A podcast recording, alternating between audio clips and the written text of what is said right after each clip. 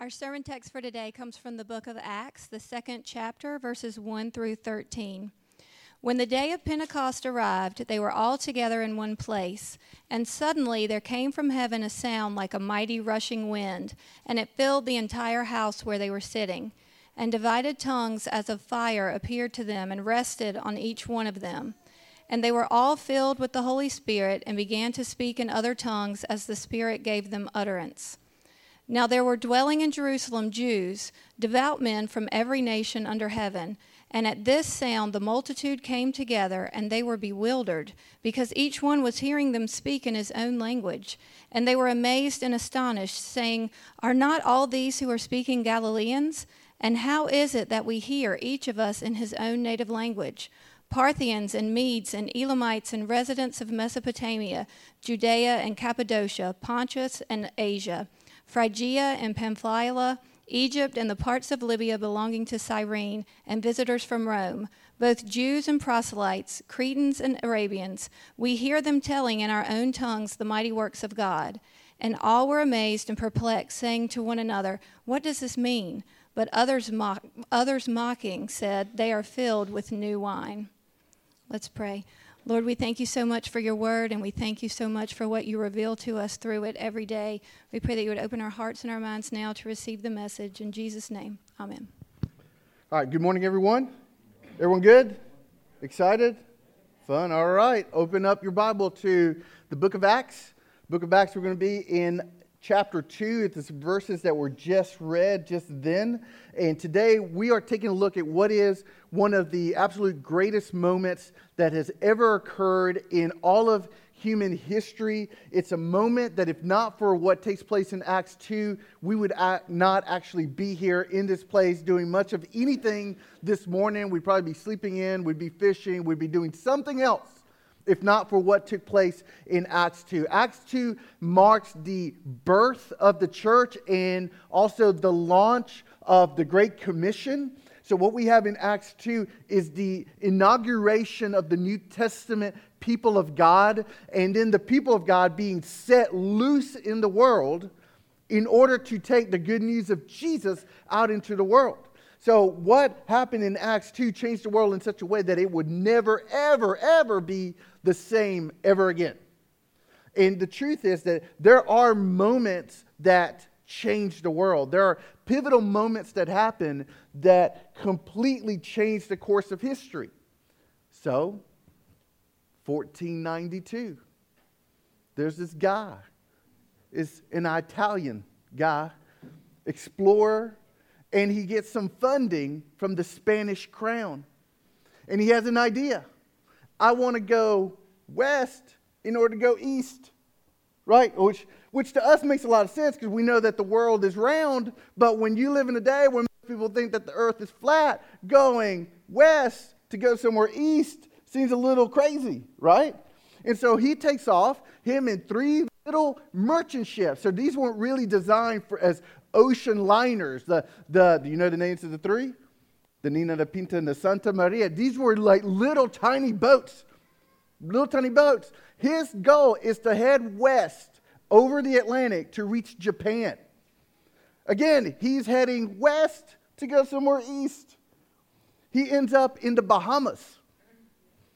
So After about a week at Sandals, Bahamas, you know, which I'm sure all inclusive, he heads back to Europe.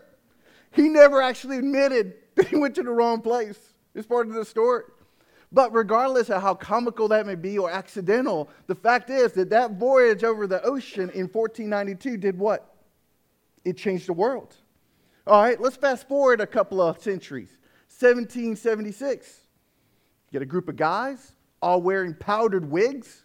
They get together in a room and sign a piece of paper, a piece of parchment, declaring the independence of a new nation. So these guys, they're delegates from 13 original British colonies. They get together and they sign what is famously known as the Declaration of Independence. And by signing this, they actually give birth to a brand new nation. These delegates from these 13 British colonies, colonies declared the sovereignty of these states of these colonies, and they announced to the British Empire, we will no longer be subject to the British crown. So it set in motion a cascade of events that led to the birth of a nation that ultimately became the most prosperous and powerful nation that's ever existed. One day, a few guys, powdered wigs, signing some stuff, changed the world, right? It changed the world. History is marked by moments that change the world, and there's no greater moment than what takes place in Acts chapter 2. In Acts chapter 2, we have the birth of the church and the launch of the Great Commission, the greatest global enterprise that has ever taken place. The Great Commission. And what is that? That is God sending out his people as delegates into the world to promote a message of hope and peace and grace and love to the world.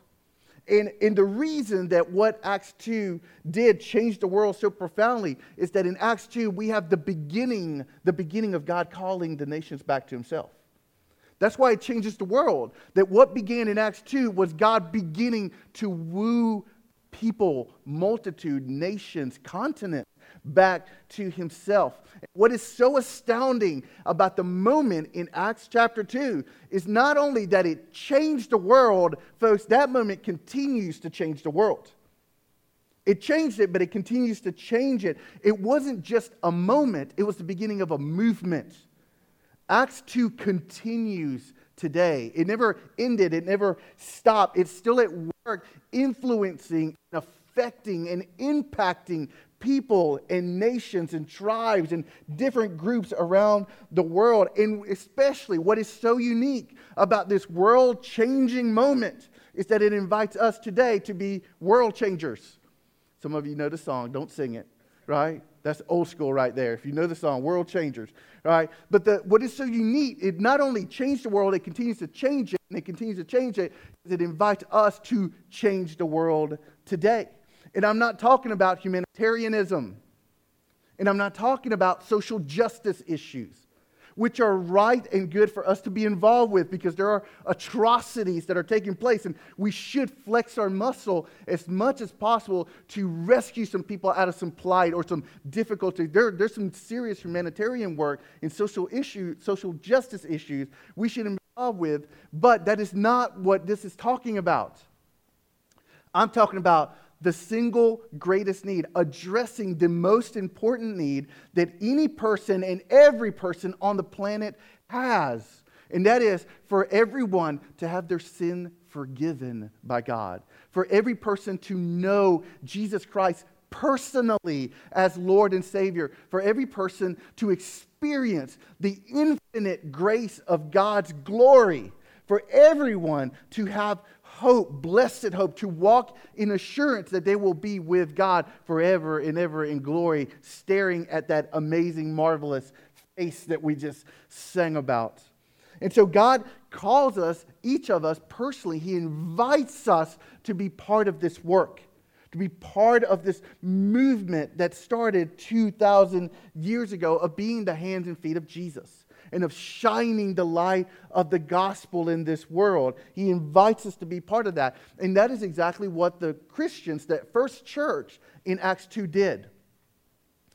And if we would just simply do or follow the example of that first church in the first century in Jerusalem, if we would just embrace the calling to be a great commission people, if we would just own it, folks, we'll change the world.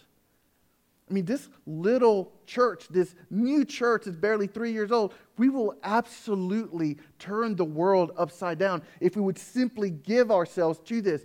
It is possible. It's possible if we would flex our muscles, if we would just flex our spiritual muscles, we can bring hope to the hopeless. We can bring joy to the downtrodden. We can bring relief to the oppressed. We can bring comfort to the restless. We could do everything that God would have us to do if we would just simply follow the example of Acts 2. That's it.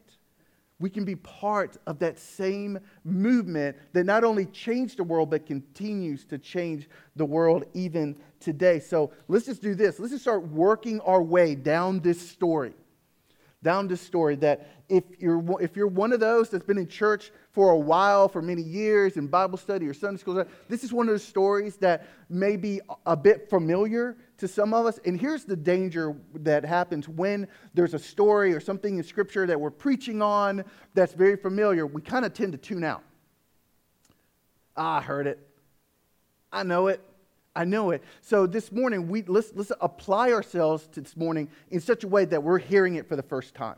Because I think that there's something fresh, something new that God wants us to, to glean out of this text. So let's just walk our way down this story. It says in verse 1 it says that the day of Pentecost had arrived. The day of Pentecost. So, what is that? What is Pentecost? So, Pentecost is a Greek term that was used to refer to one of the Hebrew celebrations that the Jewish people would, would observe throughout the year. So, specifically, Pentecost was the Greek term for the Feast of Weeks, or it was also known as the Feast of Harvest.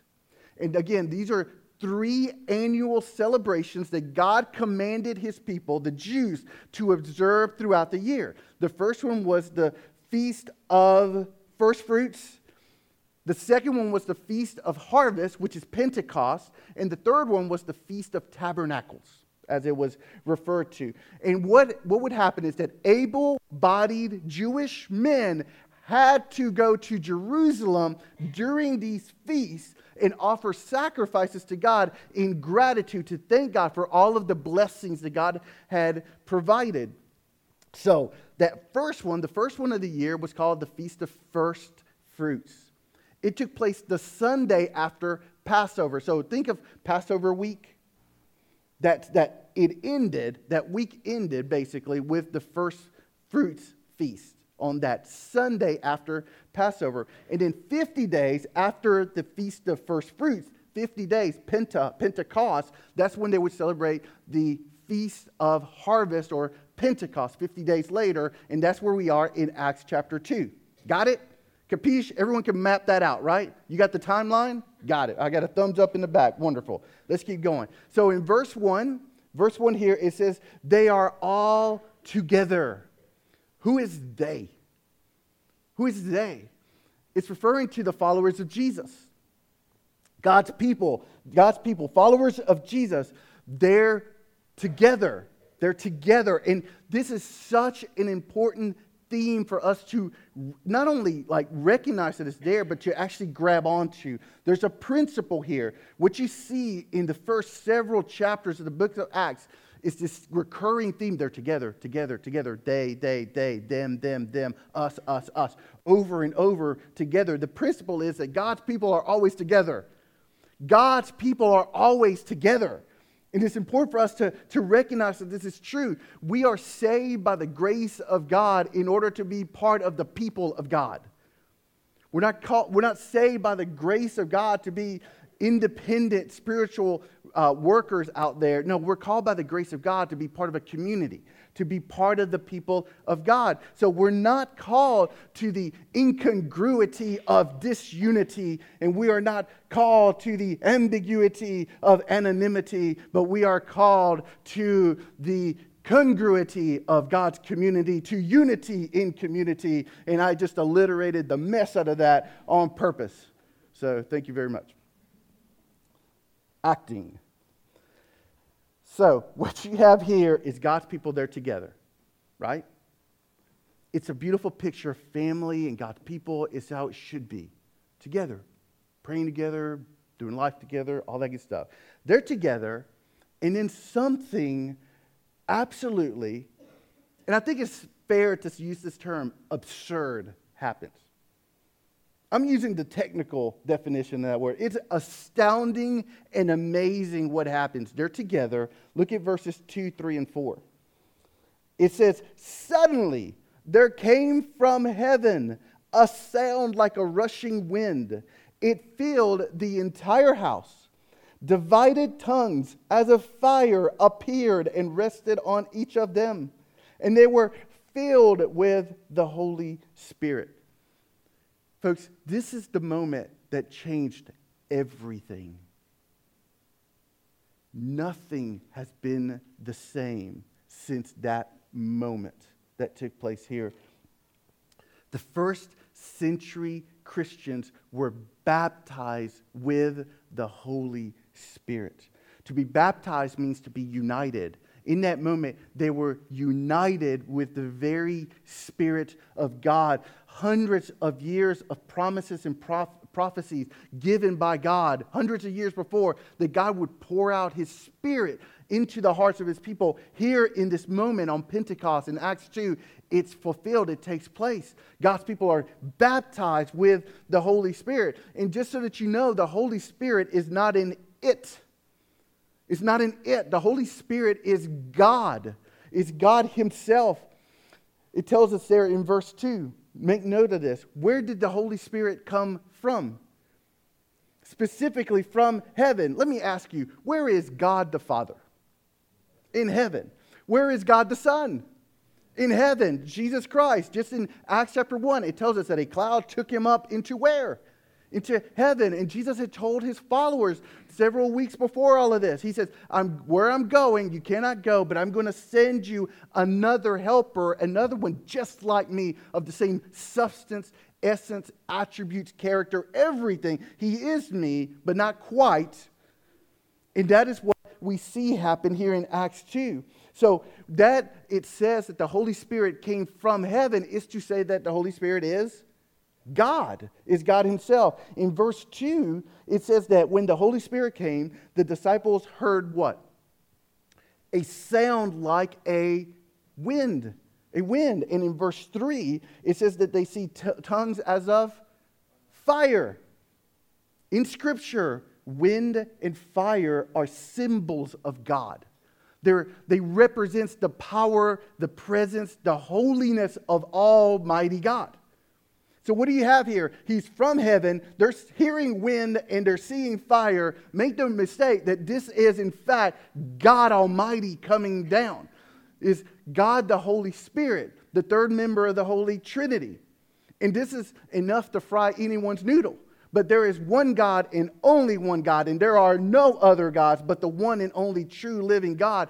But that one God lives as three persons God the Father, God the Son, and God the Holy Spirit. The Father is not the Son, the Son is not the Spirit, the Spirit is not the Father. They are distinct, individual, divine personages that make up the Holy Trinity, the Godhead. Each possesses all of the attributes of God, all possesses all the character to each belongs all the glory. They share the same substance, essence, whatever it is that makes up God. They all share it equally. They are all divine. They're not each other in different forms. They're individual, but there's only one God.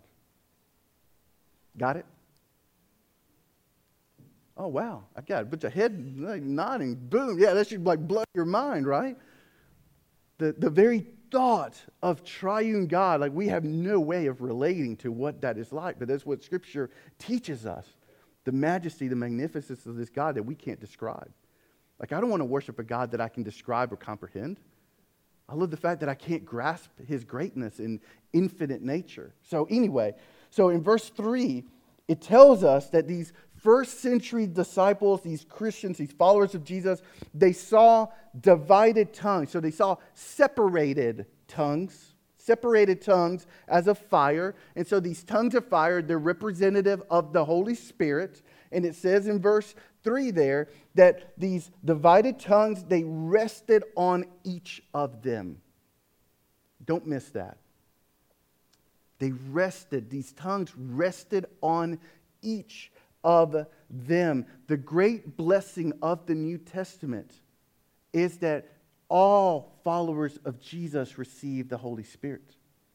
Like, this is a blessing that's not like set apart for the super spiritual, for those very few uber Christians no, this is a blessing of grace that is bestowed upon all who trust in Christ Himself. And, and I think that oftentimes we, we, we fall prey of, of making this very trivial in our minds and in our hearts. And we need to be careful that it not becomes something very common or ordinary to us. The, the truth is, this truth that God, His Spirit, would come upon each and every one of us individually as a follower of Christ should drive us to our knees in humble gratitude and in, in humble awe that God would give such a blessing to us. If you are a follower of Christ, if you've given your life to follow Jesus, you have been baptized with the Holy Spirit. And what that means is that the very presence of God is with you. The presence of God is with you. The presence of God is with you. His abiding, enduring presence is with you, and His presence is our good. The very thought of Creator God walking with us, strengthening our heart and comforting our soul and illuminating our mind, guiding our steps, is there anything better? No. Nothing is better than the presence of God with us and in us. And in Acts 2, here, followers of Jesus, they're baptized with the Holy Spirit, they're united with the Holy Spirit. And this is precisely what Jesus told them in Acts chapter 1, verse 5. He told them, He said, Hey, hang out in Jerusalem, hang out for a while, and wait for the baptism of the Holy Spirit, which was coming your way. That's what took place. But then in verse 4, we know that something else took place concurrently alongside it. In verse 4, Acts 2 4, we're told that the disciples are what? They are filled with the Spirit. So just know this that to be baptized with the Holy Spirit is not the same thing as being filled with the Holy Spirit. Those are two different experiences. To be the, the baptism is a one-time event. It's something that takes place one time. Ephesians chapter 4, verse 5 tells us this. It says, There is one Lord, one faith, and one what? One baptism. One faith, one Lord, one baptism.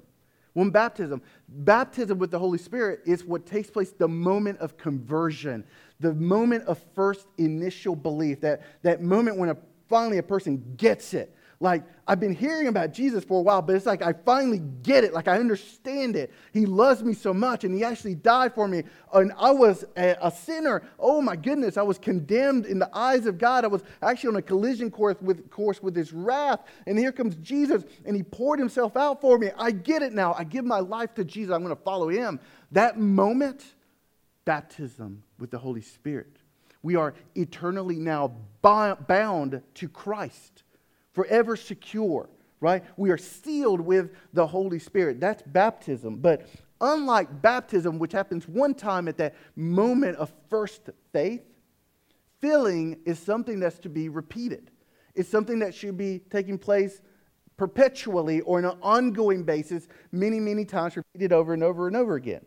So, Ephesians chapter 5, verse 18 tells us this. Says, Do not get drunk with wine, for that is debauchery, but instead be filled with the Spirit. In the literal translation of be filled is always be being filled. Like we don't have enough, we don't have enough verbs in our English language to make sense of the original Greek that this was written in. So it really should say, always be being filled. Why? Well, why should you always be being filled? So you know what a colander is? Spaghetti strainer, right? So if you take it and you put it under the tap and you fill it up with water, what's going to happen? The water seeps out. Why? Because it's porous, right? Well, spiritually, we are the same way. Spiritually, we're colanders. We're porous. So we're to be filled, but the only way to be filled is to always be being filled. You follow? You got to keep the water running. You got to, the Holy Spirit needs to constantly be filling us if we are going to be filled. It's an ongoing, perpetual asking and begging of God to fill us with His Spirit and for His Spirit to, to do that for us. So, moving on. So, here we got the disciples in the first century. They're together sound of rushing wind, tongues a fire rest on each one of them. They're baptized. Now we're told that they're filled with the Holy Spirit. And what happens? I mean, this is one of those shut up moments, right? I mean, it really is. Like, how cool would it have been to be with these guys in this moment? Look at verse 4. It says that they begin to speak in other tongues. In other tongues. Miraculously, they're able to communicate in other human languages. And it wasn't because they took a Rosetta Stone course. It was because God suddenly, supernaturally bestowed upon them the capacity to speak other human languages just like that. How would you like to have been one of those guys, right? Like, how cool would it have been to be one of those? Well, so me and Jamie, we moved to Angier uh, just over four years ago. And I lived in Holly Springs before moving to Andrews, there for like 15 years. And right around the corner from the house is this uh, small little convenience store. And I like going to the small ones, like the, the locally owned places, just to give them, you know, the support. And, you know, you kind of like the mom and pop places. So I'd always go there. And that convenience store was owned by a family from, from Pakistan. So I'd walk in and, you know, give my drink or chips or give my gas or whatever. And they're always speaking, but I, would I couldn't understand what they're saying. I don't speak Pakistani, right? I speak English or at least a Harnett County version of it, right? I can speak Spanish, a little bit of jive. I've been known to speak a little jive from time to time. But, but you know, that's it. I don't speak Pakistani. All right, so, folks, true story. Ready? I walk in one day, and a couple ladies are working at the register, and I'm turning to the drink aisle, and I hear them speaking. And I promise you, promise you, they're not speaking English and I understood every word. And in that moment, I about came out of my skin. What? Like I'm having an Acts 2 moment. I turned around. Well, they had hired two new ladies who were Hispanic and they were talking Spanish. so, so it was a big wah, wah, wah. I thought I'd experienced a miracle. And clearly on that day, I did I actually did walk out laughing. I don't think I got what I went there for because it happened so fast. I started laughing and I just walked out the door. All right. I did not experience a miracle like that that day, but let me tell you this those Christians in the first century did. They experienced a miracle like that on that day. They're filled with the Holy Spirit. They run out of the house that they've been like keeping house in. They run out and they go out and they start speaking to the people out in the crowd in specific languages, in these other languages. And remember that this is Pentecost, right? It's the harvest, uh, it's the feast of the harvest. So all these people are in town that otherwise would not be there. It tells us there in verse 5 that there are devout Jewish men in Jerusalem from every nation. The, the, there were Jews that lived abroad in other places, or they were raised there, and they had different languages. So, but every year, three times a year, they would make their way back to Jerusalem, and that's what you have here. And, and those Jews who had been born in other places, who've traveled back to celebrate this specific feast on this day, it tells us in verse 6, look at the end of verse 6. It says, We're hearing these people, they're hearing their people in his own language. Now, here's what's interesting that word language there is better translated dialect. So, it's not just that, not that anyone there speaking English, that's not one of the languages there, but it's as if if people spoke English, someone spoke Creole English and someone spoke Harnett County English, and someone spoke Bronx English. And let me tell you, those are very three, right? They're still English, kind of. But, but, they're English, but they're very specific dialects, right? That is what these disciples are able to do on this day. They're speaking a dialect, each one speaking different languages and different dialects of different languages. So, so here come these people. They're hearing these uneducated Galileans, these uneducated Israelites, all of a sudden speaking foreign languages out of nowhere. And it's no wonder that we see in verse 6 that they are what? Bewildered. And in verse 7, they are amazed and astonished. And in verse 12, it says that they are amazed and perplexed. And isn't that fair? Isn't it fair for them to have that response? Like nothing like this has ever happened in human history. That people just spontaneously now can speak other languages and dialects. This, this is an amazing thing. I think we would be amazed and perplexed and, and, and astounded as well. All right, so then this begs a question. When they went out to speak in these other languages, what were they speaking? Like, what were the words coming out of their mouth? Look at verse 11. It says, They spoke of the mighty works of God. Literally, they spoke of the greatnesses of God. So here's what happens they're filled with the Holy Spirit, they're able to speak in other languages, and what they do is that they go out and worship among the people. They're declaring the, the, the, mighty works of God, the greatnesses of God. They're worshiping among the people. They're giving praise to God in public. Follow me here, because we can't miss this. The purpose of being filled with the Spirit is to speak. The purpose, the purpose of why God fills us with His Spirit is in order to speak. Every time, with only one exception in the book of Acts, every time that God's people are filled with the Spirit, they speak. And they speak specifically of the greatnesses of God. They share the gospel. They impart upon others this testimony, this witness of who Jesus is and what he did on the cross, that he died for them and that he was buried, and that on the third day that he rose again to be filled with the Spirit, the purpose, Spirit, the purpose is to speak, to speak lovingly and boldly of the awesomeness and the goodness of God. That's the point. That's the purpose.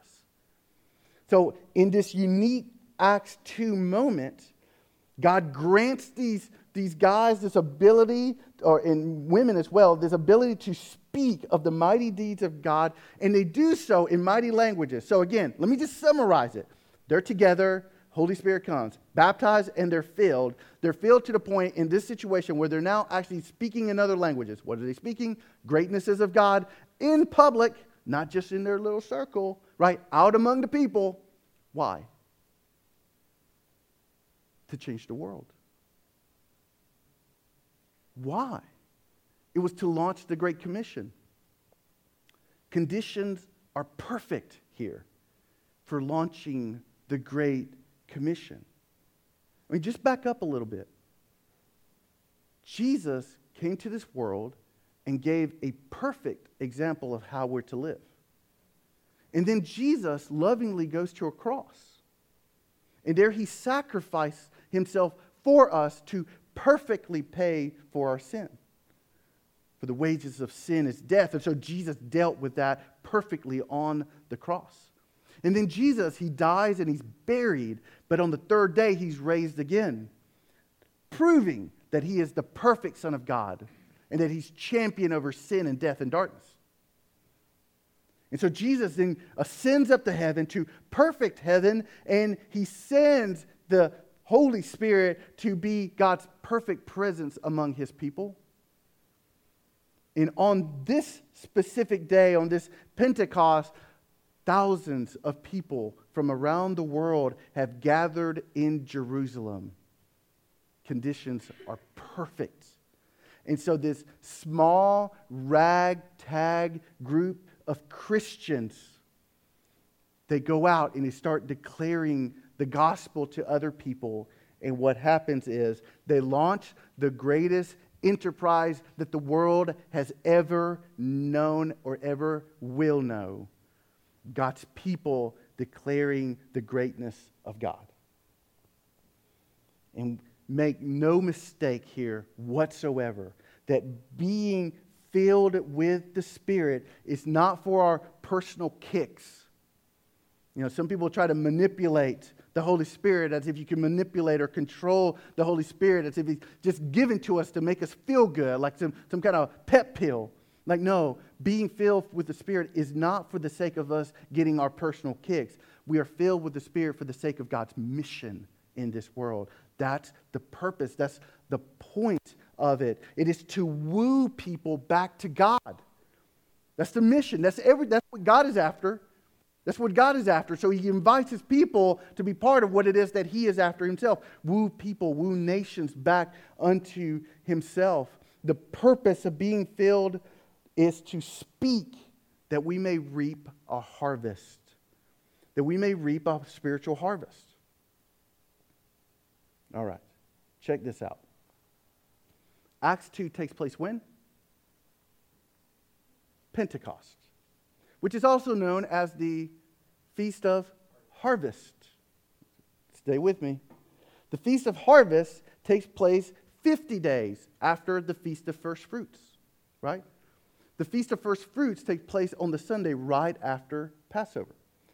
Back up seven weeks from this Pentecost, what happened? Jesus was crucified. And on that Sunday, the Sunday after Passover, what happened? Jesus was raised from the dead.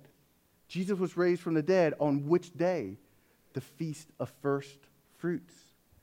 And in 1 Corinthians 15 20, Jesus is specifically referred to as the first fruits. Well, when you hear first fruits, what comes to mind? What does that imply?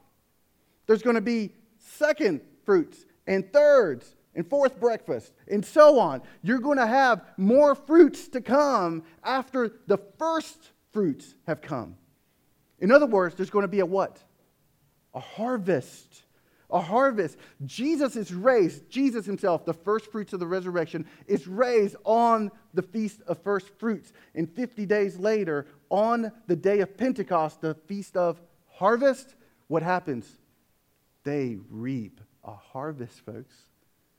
If you were to look at, at Acts chapter 2, verse 41, it tells us that 3,000 souls were saved on that one day.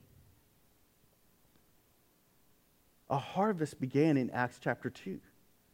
3,000 people gave their lives to follow Christ. They repented of their sin. They believed in who Jesus is. They gave their life to follow him. That is a, is a harvest, and that harvest continues to this day.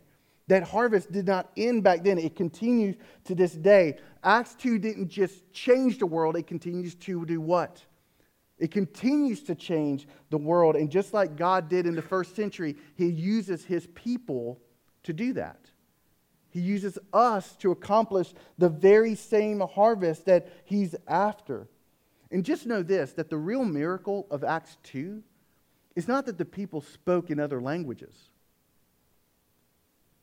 That's not the real miracle. The real miracle is that people came to believe in Jesus. See, a lot of times as Christians, we get caught up on the profound, like the, the, the next level events.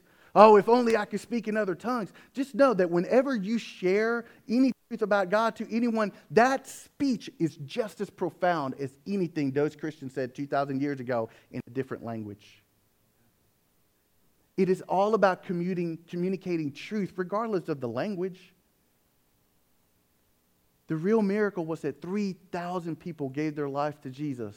And we can be part of the same harvest today. But before that can take place, what needs to happen? We need to speak. You got to speak. And this is our role in the world. This is our gig. This is what we do. This is what we've been commissioned to do. Not to belittle people with our language, not to condemn them or, or shame them. No, our duty in this world is to share goodness and grace and love with loving boldness to declare the rightness of God and, and the sacrifice of Jesus and the hope that there is in the light of the gospel. That is our job. And we, Scripture tells us that for people to believe, they must first hear, but how can they hear unless someone tells them, unless someone shares the truth with them? Our job is to speak, is to speak. And in our speaking, in our sharing, in our conversation with people, is to lead them to a decision. Is to lead them to a decision. So here in verse 12, we see that these people were led, led to a decision. They, they, they were led to a question. They're hearing these Christians speaking and talking about God, and in verse 12, they said, What does this mean? It's a good question. Like if you're if someone's like hearing about God for the first time or maybe the hundredth time, but they're finally getting it, like, what does this mean? Like it's a good question. And sadly, some people mocked. Like in this story, if you look at verse 13, some people mocked it, saying, Oh, it's just because they're drunk. Just because they're drunk. They're speaking other languages because they're drunk. I, I got it. Listen, you know what? I, I've got a, I've got a past. I've been around drunk people. I've been around angry drunks. You know, the violent ones, the mean ones. I've been around the silly ones. You know what? Everything's just laughter and fun and, you know, silly and stupid. I've been around the sentimental drunks. I love you, man. Like, I've been around those. I've never been around the person who tied one on and all of a sudden was able to speak Mandarin. Could you imagine the ad campaign for that beer or that liquor today? Tastes great, less filling, speak Mandarin. Like, like it would, it would just change everything. Like if that were the case. I've never, like it doesn't happen, right? So why in the world would people in that moment, these people can't speak this language, but they're speaking it. Oh, it's because they're drunk. Why in the world would someone think that that's the case? i tell you why. We see this all the time. There are always those people who are doubters and haters. There are always those people in the crowd who look to explain away the things of God. No matter what the data shows, no matter what the proof or the evidence is, they look for ways to dismiss it. No, that can't be of God. I want to look for a naturalistic cause. I want to look something worldly and earthly that better explain this because it surely cannot be a God doing it. So, real famously, Francis Crick. Francis Crick is a British molecular biologist, genius of a man, brilliant man. He co discovered the structure of the DNA molecule, the double helix. That's him, right? Nobel laureate well known, written books, I mean, accredited in every way. Brilliant. So, several years ago, he comes out and he actually said this. He said, The earth is not old enough for life to have arisen. This guy knows his junk, right? He knows his, his biology, his molecular biology, his biochemistry as well. He does that, right? And he says, The earth, even by the most liberal of dates, like if you say that it is like trillions of years old, which it can't be, but if, it, if it's true, the earth is not old enough. It hasn't been around long enough for the first like carbon molecules to have come together to create the first protein, and for that protein then to lead to the first single cell organism that then somehow evolved to multi cell organisms that then differentiated tissues and then blah, blah, blah, blah, blah, man. Like he, he literally confessed. He's like, the earth is not old enough for that to have happened. All right. Well, I could have told you that anyway, without all of that, but anyway. But then this is how he explained it. See, there must be no evidence, no evidence. He says, there must be another world somewhere else in the universe that's much, much, much, much older than ours, where life originated, and then somehow either some alien or some weird comet like went by and picked some up and brought it to Earth and implanted it here this incredible, brilliant mind can't get out of his own way. There's always the haters, there's always the doubters, there's always those people that are looking to dismiss the things of God. However, there are always those that are ready to listen. There are always those that are open to the conversation. There are those that, in fact, will believe. But we don't get to them unless we speak. You don't get to them unless you speak to them. So today, each and every one of us, each and every one of us, we have an opportunity. We are invited by God to be part of changing the world for the better.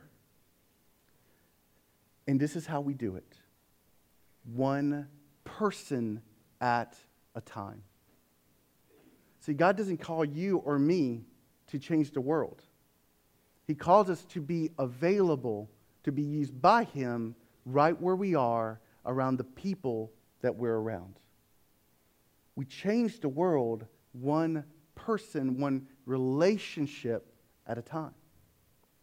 So, for the sake of the glory of the God who loves you, for the sake of the eternal good of other people, will you speak?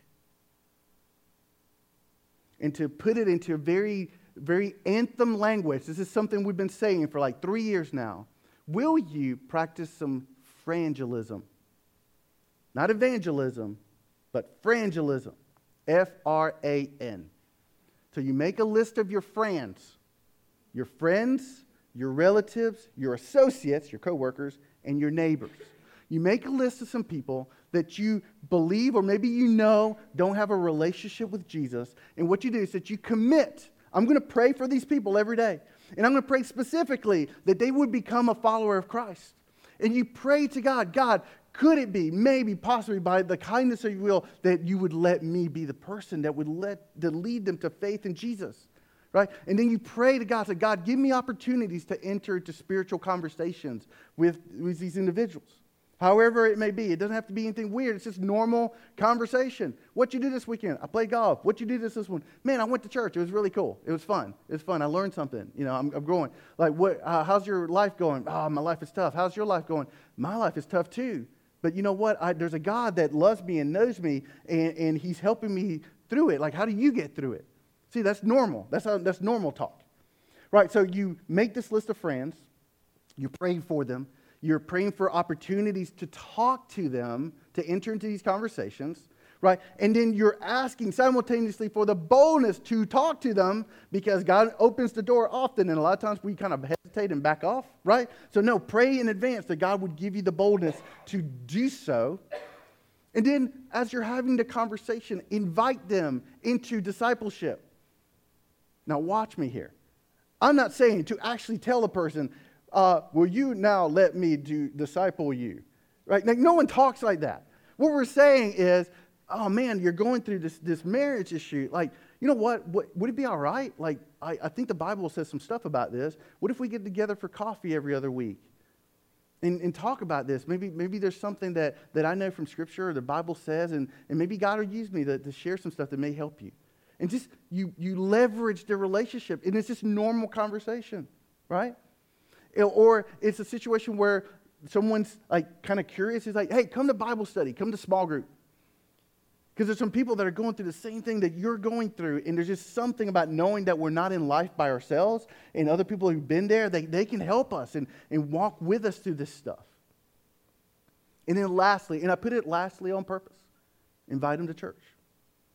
You know, our goal is not to have a room full of church attenders.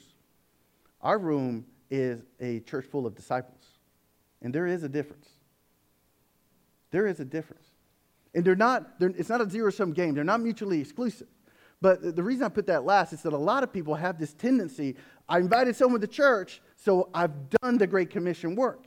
Well, inviting someone to church is not the same thing as leading them to Jesus, right? It's not the same thing as sharing your testimony or, or explaining the gospel. It's kind of passing the buck, you know, in a way.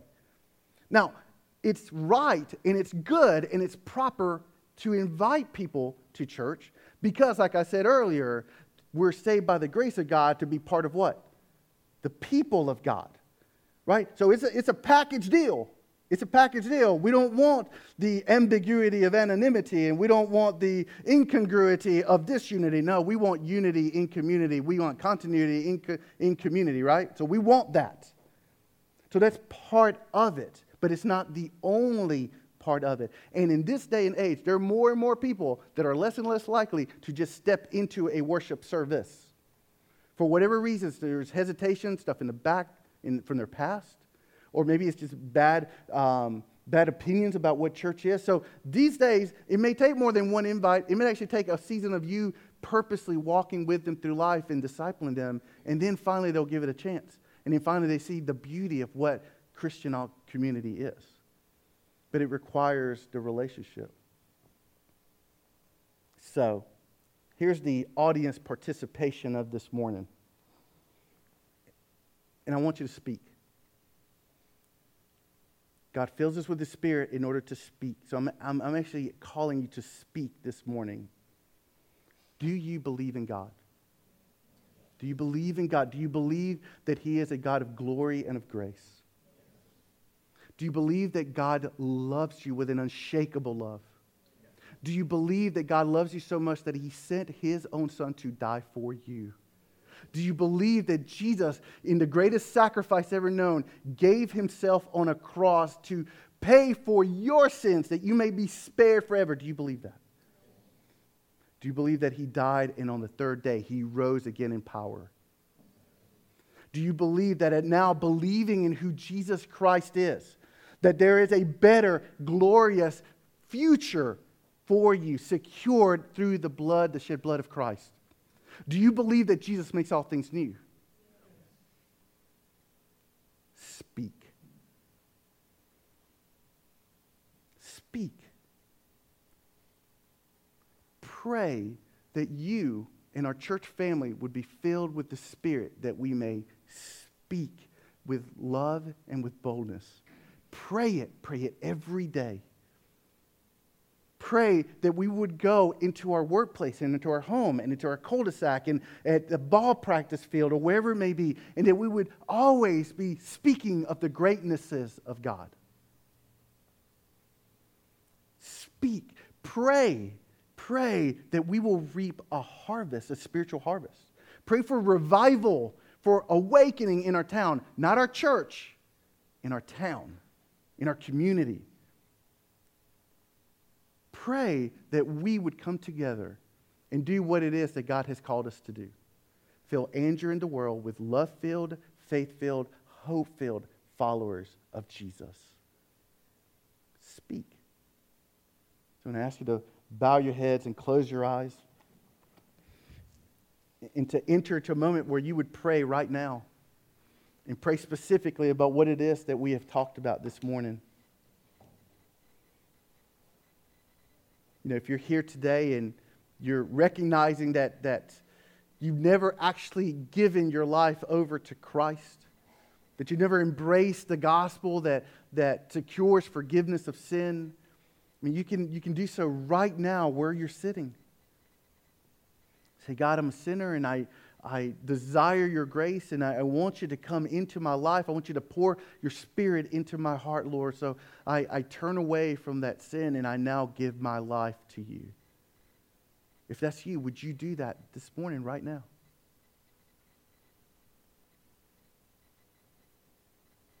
And if you are a Christian, you are a follower of Jesus,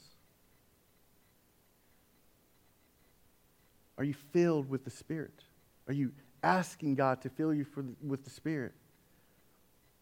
Not for personal gain, but for the sake of the mission of God. And pray to God to give you boldness to speak of his mighty works.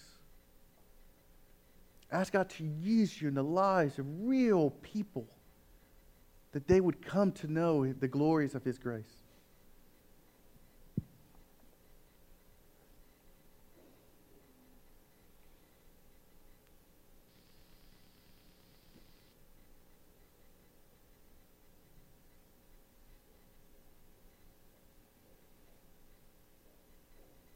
Lord Father, you, you love us with an unshakable love. And it cannot be doubted or disputed.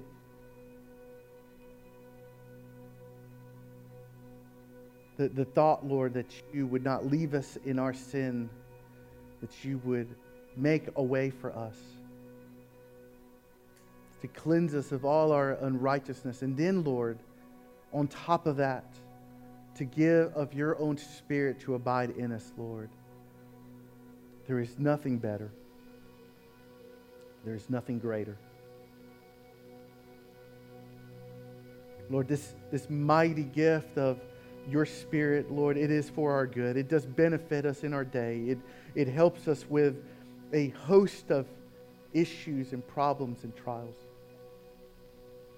But we know that it is not first and foremost for our comforts, Lord, but is for the sake of your glory. So, Lord, I confess that often I, I neglect these truths, that I neglect this gift. But, Lord, I pray for a revived passion with me, in me, and for our church family, Lord, that we would own this, that it would, it would drive us each and every day, Lord, that it would compel us to our knees in gratitude and compel us to action as we interact with others, Lord. May we be a loud church. May we be loud in our witness, Lord. And I pray that we would reap a harvest, that thousands would come to know you, and that you would be honored. In Jesus' name, amen.